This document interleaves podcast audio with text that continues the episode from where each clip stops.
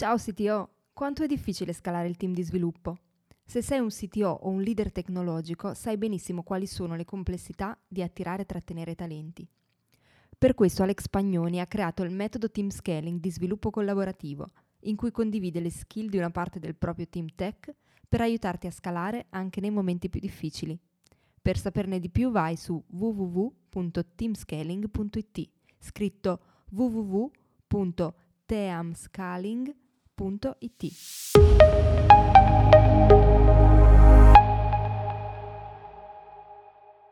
Benvenuti a tutti, benvenuti al sito lunch di oggi in, um, in, cui avremo come ospite, abbiamo come ospite eh, Mauro Bennici, CTO di You Are My Guide, insieme ad Alex Pagnoni. Prima di iniziare e di introdurre l'argomento, vi volevo ricordare un paio di cose. Il 26 maggio abbiamo la prossima community call con Matteo Toto di Young in cui parleremo di, di design. E um, apriamo allora questo sito lunch in cui parliamo di etica del software, etica in uh, senso un po' ampio, inteso come codice etico, di necessità del codice etico o meno, di quale tipo di decisioni sono influenzate dall'etica e come e come si evolverà in futuro. Abbiamo chiesto anche su Slack un po' di opinioni su questo sono venute fuori delle riflessioni interessanti che cercheremo anche di, di riportare nel corso della puntata coinvolgendo Mauro e, e Alex. Quindi prego, lascio la parola ad Alex. Allora, ciao di nuovo a tutti. Uh, sì, quello dell'etica in ambito tech e software è un tema molto molto importante, spesso più di quello che si pensa e infatti alla fine poi anche proprio su Slack è venuto fuori un bel dibattito proprio su questa cosa qui.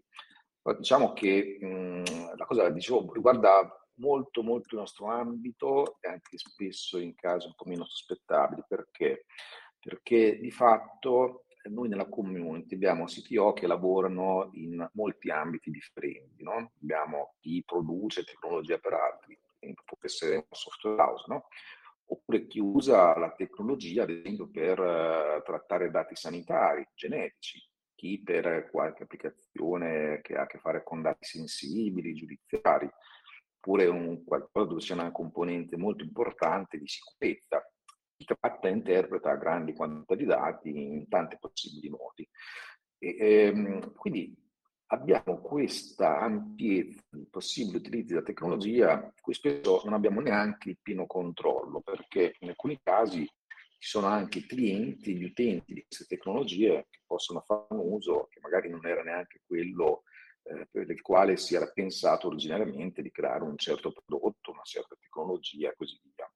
E questo comporta delle responsabilità per chi deve costruire un'azienda di questo tipo, per chi la guida, anche a livello tecnologico, una responsabilità che si estende anche poi a clienti e fornitori, come vedremo. E qual è il dato di fondo? Che la tecnologia non è neutra, magari per qualcuno potrebbe esserlo, ma io sono convinto che sia il contrario. Infatti, diciamo sempre che un po' tutte le tecnologie che in qualche modo apportiamo per migliorare quella che è la vita dei nostri clienti, utenti, ma anche le stesse persone che lavorano in azienda, ecco, certe volte sembra che portino con sé anche degli aspetti negativi, no? un po' come dicevo prima, anche degli effetti collaterali eh, o qualcosa che magari non era desiderato. Questi, questi problemi possono creare a loro volta delle questioni etiche molto reali eh, ad esempio, facciamo un caso che, di cui tutti eh, abbiamo presente l'applicazione, no? ad esempio il riconoscimento facciale. Ecco, questo sicuramente in molti ambiti può rendere la vita più facile e sicura, può generare tanti tipi di applicazioni e utilizzi, però pone anche molti problemi per quanto riguarda, ad esempio, la privacy, eh, la proprietà del dato, in alcuni casi anche la possibilità di avere un furto di identità. E questo vale per tanti, tanti casi. No? Quindi dicevo prima, abbiamo eh, membri della community che operano in tanti ambiti, a quelli dell'intelligenza artificiale, ora qui, come dicevo prima, riconoscimento facciale, oppure mh, tracciare la salute, no? oppure anche porsi delle domande del tipo se deve essere possibile creare una sorta di proprio gemello nel codice e farci esperimenti per far avanzare no, il progresso della, della ricerca eh, oppure anche le applicazioni di ingegneria genetica, no? che qui può far nascere tutti gli interrogativi che erano stati anche eh, cristallizzati in quel film di qualche anno fa che si chiamava Gattaca, non so se qualcuno l'ha visto, e eh, comunque in ambito AI, a parte questi problemi, ce ne sono anche altri che riguardano ad esempio i bias, no? Perché alla fine comunque tecnologia, algoritmi, il fatto che sono comunque realizzati da, da umani, anche quando abbiamo una rete neurale che apprende comunque apprende dai dati che sono forniti da esseri umani, no? quindi riprendono, possono riprendere i bias dei loro creatori. C'era un esempio di alcuni ricercatori di Google per i quali si erano accorti in qualche tipo di ambito che una loro applicazione di intelligenza artificiale portava al fatto che secondo questa non esistevano degli storici donne o degli infermieri maschi, questo per tanti motivi, anche, no, quindi anche bias linguistici e così via. Oppure il classico problema dei sistemi autonomi, la macchina che si guida da sola, il classico dilemma, se c'è una situazione di pericolo, deve uccidere il pedone o il guidatore, oppure robot che diventano assassini, o tutte quelle cose tipo di fake, utilizzano appropriati dati personali, uso della tecnologia nelle guerre. Vediamo nei casi recenti, ad esempio, c'è stato un ampio utilizzo di droni, tante altre cose che magari non si pensava che avrebbero avuto questo tipo di applicazioni. Quindi tutto questo per dire che chi si occupa di tecnologia eh, sicuramente deve considerare anche tutte queste implicazioni che potrebbero non essere eh, diciamo, immediatamente evidenti. E questo può portare, ad esempio, allo sviluppo di codici etici, che è anche l'argomento del poll che abbiamo messo nella community, dove alla fine è emerso che metà delle persone di fatto non ce l'hanno, l'altra metà ce l'hanno, ecco un po' questo grandino. Quindi su questo eh, volevamo discutere proprio di questi temi qua e capire no, anche proprio nel proprio lavoro quotidiano quali sono dei limiti che vengono posti appunto da questi temi etici, no? o se ci sono state delle situazioni in cui le scelte sono state in qualche modo influenzate proprio da questi risvolti etici. Adesso a questo punto passo la parola a Mauro che ci racconta un po' anche lui del suo background e come vede tutto e poi magari partiamo tutti assieme. Ciao a tutti, grazie Alex. Sì, mi chiamo Mauro Benici, eh, lavoro come CTO per You Are My Guide nel prodotto Ghostwriter AI e negli ultimi tre anni ho lavorato anche in commissione per la Comunità Europea per il lavoro sull'intelligenza artificiale e l'etica un tema che mi sta a cuore perché nel 2007 ho lavorato per una allora startup americana che fondamentalmente forniva sistemi di sicurezza per l'esercito e la marina degli Stati Uniti. Quindi da allora eh, sono arrivato a pormi delle domande che prima non mi ero mai fatto. Ovvero che se quello che sto creando, alla fine come verrà usato. Quindi, che materialmente se quello che sto facendo a, lo ritengo giusto, e B, anche come prevedere eh, tutta quella parte del, che fa parte di qualunque lavoro tecnico. Cioè dover anche condividere, sopravvivere in qualche modo al fatto di sapere che magari ho scritto un bug e per quel bug che ho scritto ho distrutto la vita di una persona. Non tutti per fortuna dobbiamo avere queste, queste problematiche, ma andando avanti eh, si è visto che anche il mondo sta cambiando e la problematica etica sta uscendo dal contratto e sta finendo nel quello chiamato codice etico. Dico perché sta uscendo dal contratto? Perché in realtà alcune cose ci sono sempre state nei contratti, in, rispettare quella era la mission e la vision della, dell'azienda, il comportarsi in modo rispettoso degli altri, la sostenibilità aziendale, eh, è un concetto più ampio che poi è diventato anche con la sostenibilità in senso lato, con tutta la parte dell'environment, che anche lì comunque è, fa parte di un codice etico. Il codice etico alla fin fine non è altro da dire io credo in questi valori e li rispetto. Con l'intelligenza artificiale tantissime cose che prima erano demandate o erano abbastanza controllate, quindi noi ci veniva assegnato il task, avevamo il progetto da fare, c'era il bando a cui partecipare, c'erano degli esseri umani che mettevano lì e scrivevano queste informazioni. Con l'arrivo dell'intelligenza artificiale la cosa cambia ancora. Molte volte l'intelligenza artificiale noi non sappiamo materialmente perché prende determinate decisioni. Inoltre sono cominciato a spuntare, come è successo in Google, è successo in Amazon, degli interi reparti si sono ammutinati dei dipendenti, dei data scientist di Amazon scoprono che il loro sistema di riconoscimento facciale viene venduto all'esercito per creare dei droni che materialmente uccidono le persone decidendo in autonomia perché le hanno riconosciute. C'è un ammutinamento, le persone decidono che no, non mi va bene questa cosa qui, vanno per licenziarsi tutti, Amazon, pur di mantenere i talenti, decide di sdoppiare le aziende, quindi Amazon non avrà più questo reparto, ha staccato un'azienda e l'altra azienda ha un codice etico differente. Quindi io mi riconosco più nella parte che non fa uso di, que- di questa tecnologia, che non vende questa tecnologia al reparto militare, altre persone lo ritengono assolutamente corretto e coerente e vanno a lavorare per queste aziende. Quindi cosa partiamo dal codice etico? Il codice etico non c'è un concetto del è giusto o sbagliato, cioè nel punto del rispetto della legge, io posso dare delle indicazioni su come voglio che la mia azienda si comporti e se poi queste cose vanno a coincidere o meno con quello che poi è il mio credo personale di lavorare o meno per questa azienda. Questa cosa però ha anche delle implicazioni legali. Nel momento in cui il codice etico fa parte a tutti gli effetti del contratto, effettivamente se io sto firmando quel contratto vuol dire che sto decidendo che mi va bene avere quelle linee guida e rispettare quelle linee guida. Da qualche anno la Commissione europea ha anche dato delle linee guida proprio sull'utilizzo dell'intelligenza artificiale, mettendo per esempio al bando i riconoscimenti biometrici che non siano strettamente necessari da tantissime applicazioni. Quindi quello che prima veniva percepito come qualcosa di è mio, è personale o della mia azienda, diventa una cosa molto tecnica. Perché già ad oggi si sta lavorando alla seconda fase di questo documento della, dell'intelligenza artificiale, di cosa sarà lecito o non lecito fare. Quindi se già ad oggi sto scrivendo un software e in questo software sto utilizzando delle tecniche, sto utilizzando dei dati che verranno bannati, ma tenendo sto scrivendo ad oggi un software che non potrò vendere.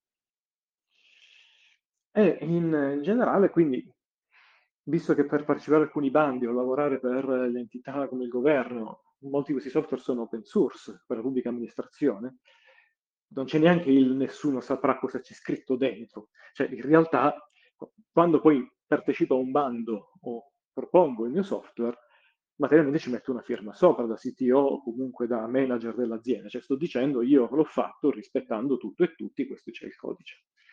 Quindi da quello che prima si diceva anche nel, nel canale su Slack, un concetto molto da sì, è quasi filosofia, che è vero, perché detto, nell'etica ognuno può avere la propria visione, nel momento in cui ci sto mettendo una firma sopra un contratto, le cose cambiano parecchio.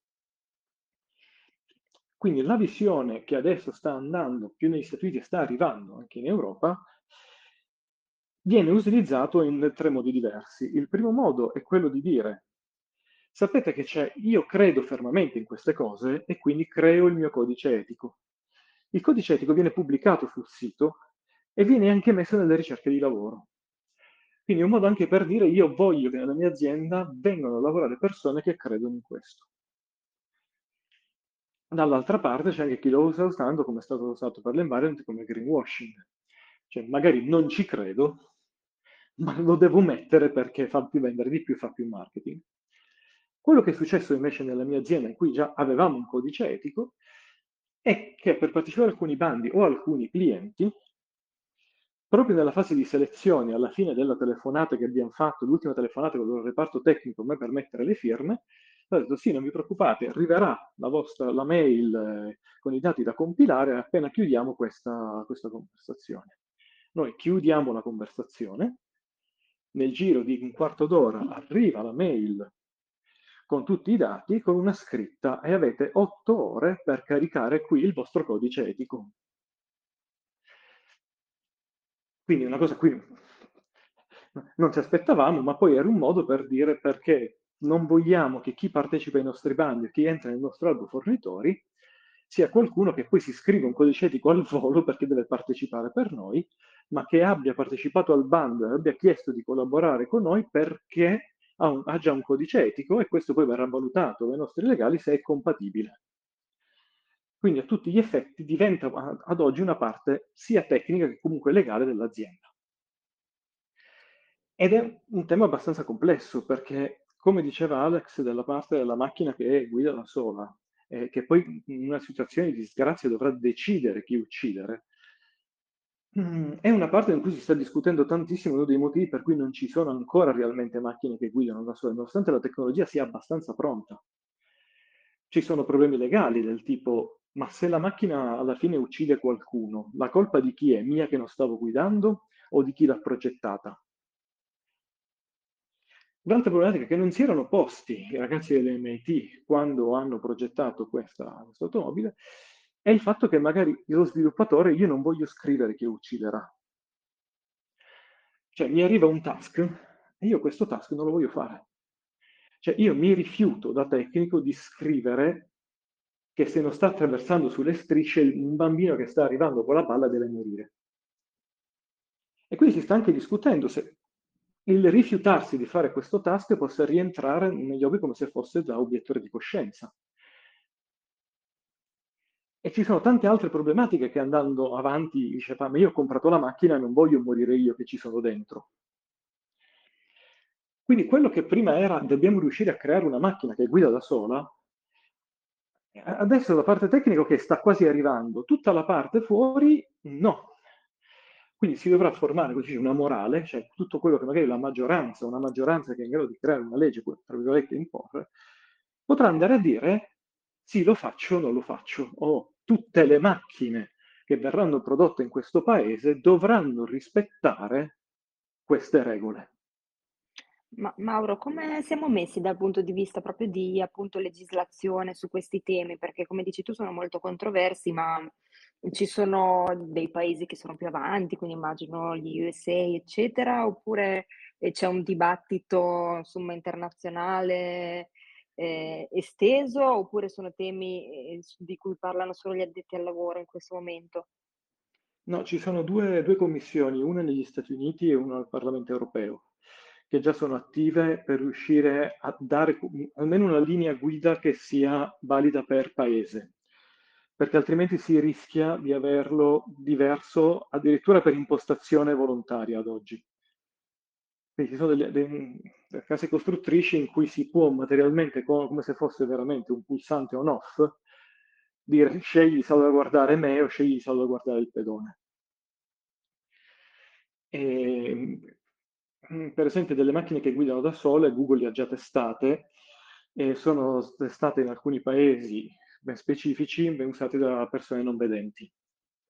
Quindi si sale sulla, sulla macchina, la macchina guida e porta la persona dove è stato detto che voleva essere trasportata, ma lì si è dovuto fare un accordo proprio con lo Stato federale per poter dire che la colpa in caso di incidente la, l'associazione che aiuta queste persone si faceva carico dell'assicurazione. Quindi siamo ancora a livello di legislazione molto alta, se ne sta discutendo, o di sperimentazione in cui qualcuno, tra virgolette, si prende le responsabilità. No, molto interessante. Immagino che comunque anche in futuro sarà sempre più, più cogente, ecco, e non si potrà più non parlarne, ecco. Sì, un'altra cosa interessante è stato eh, che quando si parlava della macchina che guida da sola, l'importanza che qualcuno dicesse che que- il modo in cui queste macchine guidano, si spera che un giorno il codice venga rilasciato in open source per poter controllare quello che effettivamente viene fatto, ma perché una delle problematiche che si era così mh, parlando in queste tavole rotonde in cui ognuno porta la propria esperienza, si volevano evitare di avere, per esempio, delle, non so se diremmo delle easter egg, cioè qualcosa che, ok, mi comporto sempre in determinato modo, a meno che non succeda altro. E uno dei temi sollevato era dire, no, ok, a me va bene che venga ucciso sempre il pedone, ma io la foto di mio figlio gliela metto lo stesso, che se la macchina lo riconosce, per me può uccidere chiunque, ma mai mio figlio. Ah, ma certo, sono delle situazioni ma paradossali, mette anche i brividi il fatto che no, poi possano toccarci così da vicino, direi. Sì, perché Mm, noi ne parliamo da livello alto, però poi alla fin fine qualcuno deve scrivere quel codice. Cioè, naturalmente qualcuno che si deve no, mettere è lì deve chiaro. scrivere in questa situazione muore lui. E se poi Sì. succede a qualcuno che conosce o comunque succede un incidente e tu sai che sei stato proprio tu a scrivere lui muore, ok, ci sono persone che dicono a me sta bene, lo faccio, ci sono altre che magari vogliono dire io quella cosa non la faccio.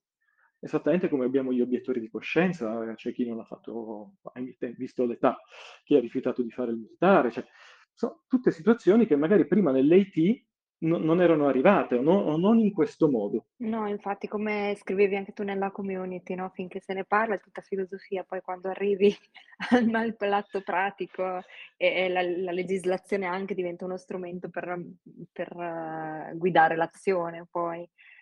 Ma volevo coinvolgere anche chi, chi partecipa e in particolare Robby, volevo chiedere anche a te, sono, ci sono situazioni in cui queste riflessioni ti sono, eh, sono tornate anche nel tuo quotidiano, nel tuo lavoro, oppure chi è fuori da magari ambienti mh, così caldi come appunto militare o eh, la, la, salute, il, l'auto che guida da sola, eh, sono più lontani secondo te? No, in realtà ho diversi casi inerenti a questo tema. Io non mi occupo di intelligenza artificiale, quindi nessuno legato a, a questo caso specifico, che è quello che mi raccontava, che un po' ha portato alla ribalta questa, questa problematica. Si è letto ovunque di questo. Ehm, in generale, il mio commento su questo tema, poi passo ai casi che mi hanno coinvolto più direttamente, è che ovviamente quando noi alla macchina gli diamo piena autonomia, lì nasce il problema. Perché se è piena autonomia e oltretutto ci possono essere in gioco delle vite umane, eh, lì incomincia, tutti cominciano a chiedersi, ok, ma se sbaglia di chi è la responsabilità? chi se la prende? Eh, ed è un fatto assolutamente normale perché noi non abbiamo mai affrontato questo tema, c'era sempre una persona che comunque guidava e che dava delle direttive, quindi se succedeva qualcosa ce la si prendeva quella persona che dava diciamo, i comandi per quanto di alto livello, ma è sempre lui che, che aveva il controllo della macchina. Nel momento in cui la macchina ragiona da sola, è il caso della, della Tesla che va in giro da sola e che deve decidere se andare a sbattere contro un muro o mettere, mettere sotto una persona perché non ha scelta e, e anche se ci fosse stato un, il guidatore eh, avrebbe dovuto fare la stessa scelta, esattamente la stessa scelta, e lì non, non, non lo so, dovranno, dovranno in qualche modo non ho idea, ci sono appunto persone molto più competenti che stanno cercando di risolvere questo problema. Per quanto riguarda invece l'etica nel mondo del lavoro, allora, io nei primi inizi della mia carriera eh, ero programmatore e, e, lavoravo proprio nel settore militare. Quindi ehm, ho lavorato su progetti dove mi sono reso conto che poi, insomma, il software, eh, sì, eh, c'erano progetti in cui magari eh, lavoravo sui radar che intercettavano missili, eh, ma poi qualcosa andava a finire anche su altri apparati che invece venivano utilizzati per, per colpire eh, e per uccidere. E insomma, sono durato due anni, sono andato via, poi quel settore non l'ho più, non ci sono andato neanche più vicino perché effettivamente personalmente non, non mi piaceva lavorare su queste cose. E, ehm, però già l'etica a quel tempo insomma me l'ha, supposto la domanda, no, ma io sto scrivendo qua del software e poi effettivamente quando parlavi con i militari loro ti descrivevano le possibilità di utilizzo, insomma c'è chi non gli interessava c'è che ovviamente gli fai una scelta. Poi ci sono dei casi che vorrei portare, sono un po' più soft, meno per fortuna drammatici di lavorare nel militare dove si uccidono persone o altre cose. Che ad esempio, ehm, posso fare il caso, io ho lavorato per tanti anni nel mondo della loyalty, quindi programmi di loyalty per eh, di, molteplici aziende, ad esempio, l'azienda dove lavoravo, nel suo codice etico, si rifiutava di fare programmi di loyalty per aziende di gambling, quindi tutto ciò che è il mondo delle scommesse. E, e questo secondo me è una cosa apprezzatissima. C'era chi non, lo capiva, diceva ma ci stiamo perdendo degli affari incredibili perché il mondo delle scommesse ha un giro di soldi enorme eh, però l'azienda aveva deciso che no, uh, siccome il scommesse era considerato qualcosa di, che danneggiava la società, no, non era in linea con, con, il pensiero dell'azienda, nel nostro codice etico c'era scritto che non, non, non avremmo mai lavorato per programmi di loyalty in, in quel settore. E, e io sono d'accordo, cioè secondo me il codice etico bisogna avercelo e, e fa anche dà un grande valore all'azienda, questo sicuramente. Mm, l'ho visto rispettare in alcuni casi, eh, in altri un po', mh, mm, diciamo, proprio mh, non alla lettera, perché comunque c'è sempre una forte, specialmente la parte commerciale, se perdi degli, degli affari è sempre duro rinunciare a delle, a delle grosse commesse, però ecco, quello, quello sicuramente. Questi un po' sono i casi, diciamo, che mi sono, che ho sperimentato io direttamente. Grazie sono molto interessanti. Sono molto interessanti perché riprendo quello del, del gambling, eh, perché in realtà avere un, un'etica del dire io non li voglio, in realtà è anche un modo per far, poi alla fine, vedendolo da tanti punti di vista, è perché uno sceglie la sua nicchia, ok? Ma è anche un modo per dire, se io non li voglio perché non credo cioè, che faccia bene fare pubblicità, ovviamente è etica, giusto o sbagliato, ognuno ha la sua, ma è anche un modo per dire, quando faccio e cerco del personale, voglio assumere qualcuno, lo scrivo. Io non faccio questo, perché al contrario potrebbe anche essere, no, noi facciamo tutto, eh, lo, io magari dall'esterno non lo so l'azienda cosa fa, mi ritrovo a dover lavorare a fare cose sul gambling, cui non sono d'accordo e poi andare via. Quindi in realtà è anche un modo per non perdere tempo, far perdere tempo ai candidati, per non avere persone che vanno via perché non sono contenti. Quindi è, è, un, tutto, è un tutto tondo alla fine dire in cosa credo. Sulla parte militare sì, capisco perfettamente. È una cosa che stavo vedendo che stanno nascendo adesso delle licenze in cui in queste licenze cominciano a entrare mh, come scritto gli ambiti in cui non si vuole che il proprio software venga utilizzato, indipendente se sia software proprietario, software open source, eh, che sia dato free, che indipendentemente dalle varie cose cominciano a nascere per dire ok, eh, tu puoi utilizzare tranquillamente questo software, ma questo software non potrà mai essere utilizzato per generare un'arma. Che è una cosa che, che è successa di recente, cioè tutti adesso sappiamo che ci sono questi bazooka, vedete, intelligenti, eh, che vengono sparati, in cui il missile decide, riconoscendo il, il bersaglio, dove è meglio colpire per distruggerlo. Quindi riconosce il mezzo e dice ok, io non voglio colpirlo da sopra, da sotto, è inutile, devo andare dietro dove ci sono le munizioni, lo decide l'arma. Il software che però è stato utilizzato è un software open source e questo software open source ha cambiato la sua licenza per dire proprio non posso essere utilizzato in quell'ambito. Quindi se vuoi scrivere quel software o te ne fai, se ad esempio il fork, o lo, lo riscrivi completamente da capo, perché perché soprattutto nella parte etica non funziona tanto il concetto se non lo fai tu lo farà qualcun altro, dici ok, prego che lo faccia qualcun altro. Quindi anche una, una, cosa che ad oggi non ci eravamo molto posti per dire ok, ma io ho lasciato il mio software, lo sto vendendo, oppure l'ho rilasciato totalmente open e chiunque può fare quello che vuole, comincia a esserci anche il ni, ma non voglio che il frutto del mio lavoro venga usato per uno scopo che io non avevo voluto. E per quanto possa sembrare, alcuni dicono, ah, ma è solo scritto nella licenza, sì, le licenze vengono assolutamente rispettate in quegli ambiti, perché altrimenti già sul tuo computer che lo scopre ti fa buttare fuori dal bando perché è un software che non è regola. Quindi sono tutte ti cose aggiungo, che... Sì. Ti aggiungo, Mauro, per quanto è possibile, effettivamente, perché eh, tu un po' hai accennato, no? Cioè, intanto uno cerca di eh, limitare, ma poi sappiamo che il mondo non è non è solo il mondo occidentale, ad esempio, non è il mondo dove no, ci sono no. nazioni che rispettano le leggi, per cui posso immaginare cosa facciano in paesi dove non c'è nessuna no, regola e controllo. Assolutamente. Però è stato molto interessante scoprire, per esempio, che una famosa libreria Fernode.js ha cancellato, ha tentato di cancellare tutti i dati sui propri server se riconosceva che l'IP da cui era usato era russo. Cioè, abbiamo visto anche il contrario, cioè abbiamo visto un attacco diretto attraverso una libreria contro un, un intero paese a, a, partire da un IP. Robe che fino magari a uno o due anni fa non ci avremmo neanche pensato. Poi dicevo giustamente Roberto, uno fa quello che, quello che si può, cioè io dico che okay, non voglio che venga utilizzato, ma poi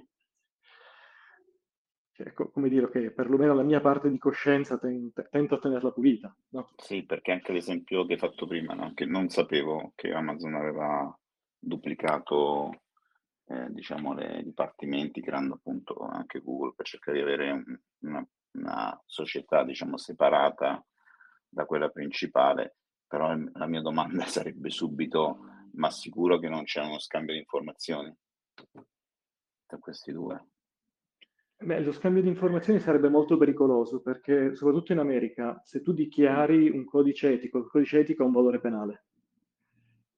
Cioè, negli Stati Uniti, se io dico non faccio questa cosa qui e poi qualcuno scopre che la fa, rischi l'ergastolo da quelle parti, a seconda l'entità No, no, gravità. quello sono d'accordo, ma infatti il mio dubbio non è sicuramente le persone, diciamo, che fanno parte, diciamo, della, della società che si occupa di attività militari eh, possono fare certe cose e quelli che invece stanno in un'altra sezione sicuramente mh, non, non metto in dubbio che non le facciano. Il problema è che la conoscenza è una cosa molto condivisa, no? Sì, Cioè, sì, ma infatti lui non le punto è... fanno, però magari delle- dei passi in avanti che fa un team è difficile che non venga condiviso, no?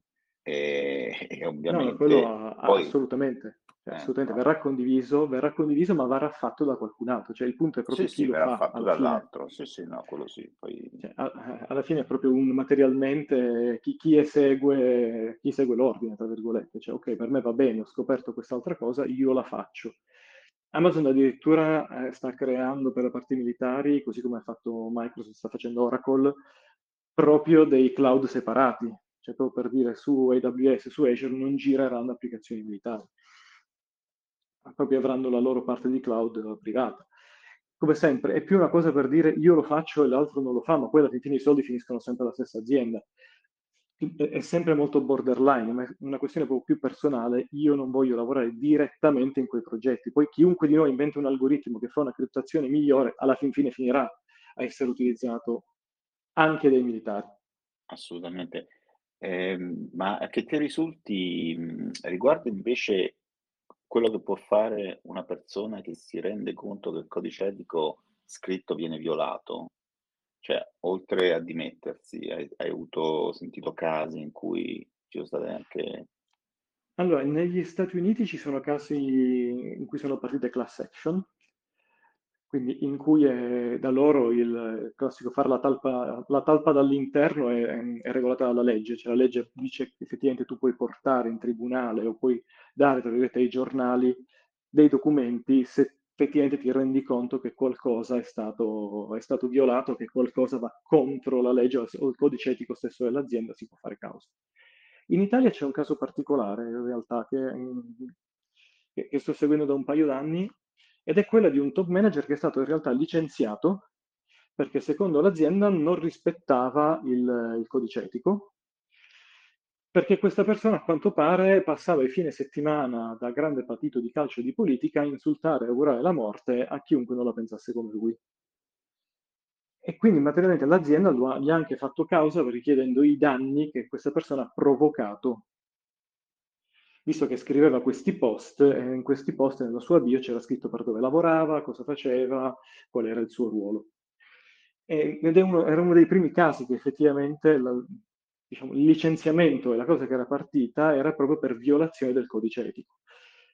Quindi dobbiamo ancora aspettare qualche anno, secondo me, per arrivare anche in Italia ad avere qualche sentenza della Cassazione e cominciare a dire cosa accade. Il, in, comunità, in, Commissione europea si sta parlando di poter avere, oggi c'è solo un'email, un form, dove poter andare a dire se qualcosa non funziona rispetto al codice etico dell'AI che è stato promulgato come provvisorio per adesso.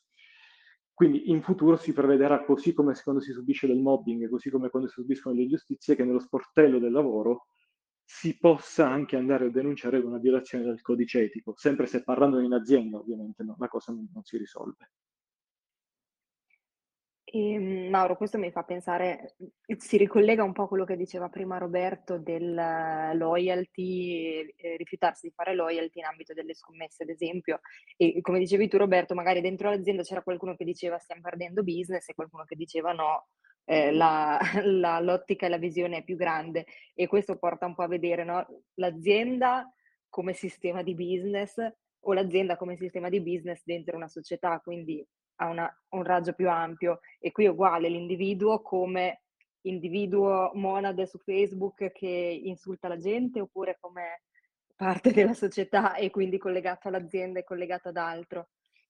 Ma pensi che Mauro in futuro ci sarà eh, un GDPR con garante della, dell'etica invece che della privacy, ad esempio? Eh, sì, è molto complesso effettivamente perché alla fin fine la cosa su cui si dibatte eh, anche in questa causa è, è, il punto di dire ma io lo faccio nel mio tempo libero, cioè non lo sto facendo mentre sono lavoro, non l'ho mai fatto mentre sono lavoro e, e quindi cioè, sto, sto, firmando un codice etico per l'azienda, in realtà è come se fosse un contratto H24.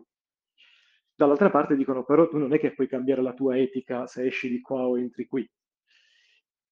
E, ehm, e, quindi fin quando non diventa morale o fin quando non diventa legge è anche complicato poter dire devi rispettare alcune cose perché smette di essere etica e diventa legislazione. Quindi siamo molto borderline ad, ad oggi su, su, queste cose. Una cosa che invece si vuole far diventare abbastanza stretta in maniera quasi legislativa sono i concetti sul quando viene presentato un bando fare, come si fa per la parte di sicurezza informatica, tutto un threat modeling, cioè tutta una parte di processo della sicurezza e della privacy anche sull'etica. Quindi il dimostrare che effettivamente nella progettazione di questi sistemi complessi tutta una parte di analisi sia stata presa in considerazione, tutta una serie di domande siano state poste. Non ci sia, magari non c'è una risposta, che però, però la domanda ce, ce la si sia posta, come primo step. Sì, di sicuro è almeno quello un, un aspetto da, da, vagliare.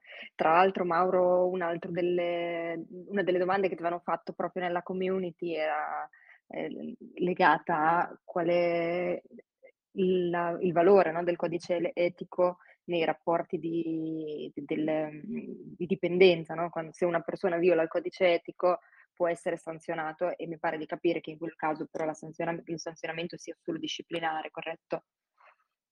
Sì, è, è, come se io avessi, cioè ad oggi viene considerato come se avessi violato un accordo di non riservatezza eh, o un, eh, qualunque altra cosa che ho firmato al momento del contratto. Il punto è che appunto essendo etico, o veramente anche il codice etico deve essere scritto da un legale con termini molto molto chiari, oppure è molto complesso dire mm, non hai rispettato perché hai insultato qualcuno su internet. O... Cioè, siamo in una fase in cui diciamo, per fare tutta la parte contrattualistica di GDPR ci abbiamo messo, siamo partiti dal 92, siamo arrivati più o meno adesso, e ancora su molte cose ci stiamo, ci stiamo, lavorando, sulla parte etica la problematica, soprattutto in Europa, ce la siamo posta negli ultimi cinque anni. La complessità è anche, eh, parlando di etica, il fatto che per esempio in Europa dobbiamo mettere d'accordo 25-26 paesi. Cioè quello che può essere eticamente considerato corretto in Portogallo, magari non è completamente considerato corretto in Irlanda o in Italia. Tanto fra poco mm. fanno l'Europa a due velocità, lo sai. Sì, sì, avremo sempre vero, qualcuno da un lato e qualcuno dall'altro. Eh, per esempio, una cosa che qualche anno fa, vi ricorderete, è successo un piccolo scandalo in, in Ikea perché c'è stata la contaminazione delle polpette. Quindi è finita, sono finite nelle polpette della carne che non doveva esserci. In Italia, mm, ok, ne abbiamo presa più o meno, chi se ne frega, in Inghilterra era scoppiato il putiferio. Qual era l'unica differenza? Che in tutte queste polpette era finito un 5% di carne di cavallo. Ora, in Italia il cavallo è, è tranquillamente una carne mangiabile. In Inghilterra non lo è, è considerato animale di compagnia, cioè per loro è equivalente come se avessero mangiato un cane o un gatto. Quindi immaginiamo tutti i problemi etici che ci possono essere, cosa, cioè, mettendo insieme tutti i diversi paesi, cosa può venire fuori. No, in effetti è, mm, è un tema anche questo, non ci avevo pensato, però è un tema molto importante. Mm, ti volevo fare un'altra domanda, Mauro, che viene sempre da una riflessione che è stata fatta nella community. Ehm, dove le questioni etiche non sono così eh, stringenti, così evidenti, non, non, stringenti però evidenti, nel senso che eh, magari si parla di etica nella relazione fra le persone del team oppure nel scegliere che tipo di clienti servire e ci possono essere molte discrepanze fra come la si vede. Il codice etico è giusto che venga eh, pensato dal top management e quindi poi le persone ci si adeguano oppure eh, posto che magari non c'è da, da subito può avere senso farlo emergere dalle persone che lavorano in azienda e come? La vera domanda è come andare a capire, identificare quali possono essere dei valori etici comuni. La tua esperienza, ti ho chiesto allora, il, sì. la domanda un po' complessa. Sì, la, la mia esperienza è, è sempre partita, se l'azienda nasce col codice etico è tutto facile ovviamente, quando invece si comincia a dover tirar fuori, tra virgolette, un codice etico, perché molte volte, ho detto, molte volte è già presente nel contratto, cioè già molte volte nel contratto il, devi, quali sono quasi rispetto a tutti, non si fa discriminazioni, magari esiste già qualche piccola norma che può essere portata fuori e dire ok, questa è nostro, la nostra bozza di codice etico e normalmente si è fatto con dei sondaggi, anche con dei sondaggi anonimi. Cioè, quindi semplicemente cosa vorreste che venisse scritto nel codice etico, cioè quali sono le cose in cui credete. Poi ovviamente è sempre partire dal top management, dargli, dargli una forma, e lì poi si arriva alla parte poi con i legali, perché in realtà è come se tu stessi facendo un cambiamento di contratto. Quindi è bello farlo emergere, è bello far venire fuori tutte le cose che, da tutti i dipendenti, perché ovviamente gli stai cambiando il contratto, fondamentalmente. Potenzialmente c'è qualcosa che prima magari faceva tipo il gambling e dici no, guarda, ad oggi non lo fai più. Cioè, o, noi non, o noi come azienda non lo accettiamo più, o tu come sales non lo puoi più vendere. E quindi farlo emergere da sotto va bene, ma poi sembra sempre, quasi sempre arriva dall'alto, che sempre lì, non so quanto sia anche corretto o meno, o, perché molte volte ci sono delle clausole che, come dicevo, sono più un greenwashing per la tua etica. Quindi una cosa in cui magari non si crede, ma si scrive perché fa figo, perché il marketing deve venderlo, però ricordiamoci che sempre chi lavora in azienda deve sottoscriverlo. Quindi dove l'ho visto fare si è iniziato sempre molto piano ad aggiungere alcune cose magari ovvie per alcuni, altre per meno, ma soprattutto adesso si comincia a fare, indipendentemente se tu decidi di servire tutto, di fare chiunque, perché può succedere come il caso che è successo a noi, che ci hanno chiesto di fornirlo praticamente immediatamente alla stipula del contratto. E attenzione che non vuol dire che il, nostro cliente ha accettato il nostro codice etico, ma abbiamo avuto delle discussioni tra i contratti, i fornitori, la privacy e tutto, tra legali, perché c'erano delle clausole che avevamo nel nostro codice etico che non erano compatibili con il loro e anche lì abbiamo dovuto fare un contratto per dire chi accettava cosa e chi erano le responsabilità di chi. Quindi effettivamente diventa proprio poi una parte legale dell'azienda, oltre a una parte in cui, ok, ci credo e lo seguo perché quelli sono i valori con cui voglio lavorare. Sì, è fondamentale. Allora, poi in quel punto diventa anche fondamentale condividerlo prima dell'assunzione, perché anche nella community si diceva, qualcuno ha detto sì, c'è un codice etico, ma viene condiviso dopo, non in fase di recruiting ad esempio, quindi non diventa un discrimine per la persona per scegliere l'azienda o viceversa, però se è un aspetto contrattuale va condiviso per forza prima, no? Capisco bene? Sì, sì, sì, eh, deve essere proprio in, quando viene fatta la proposta al momento di contratto e al momento di codice etico. Cioè, addirittura molte volte si dice che il codice etico sarebbe anche giusto averlo direttamente nell'home page del sito, cioè dove ho i servizi, come faccio la privacy, come tengo i cookie, anche il quali sono i valori etici di questa azienda.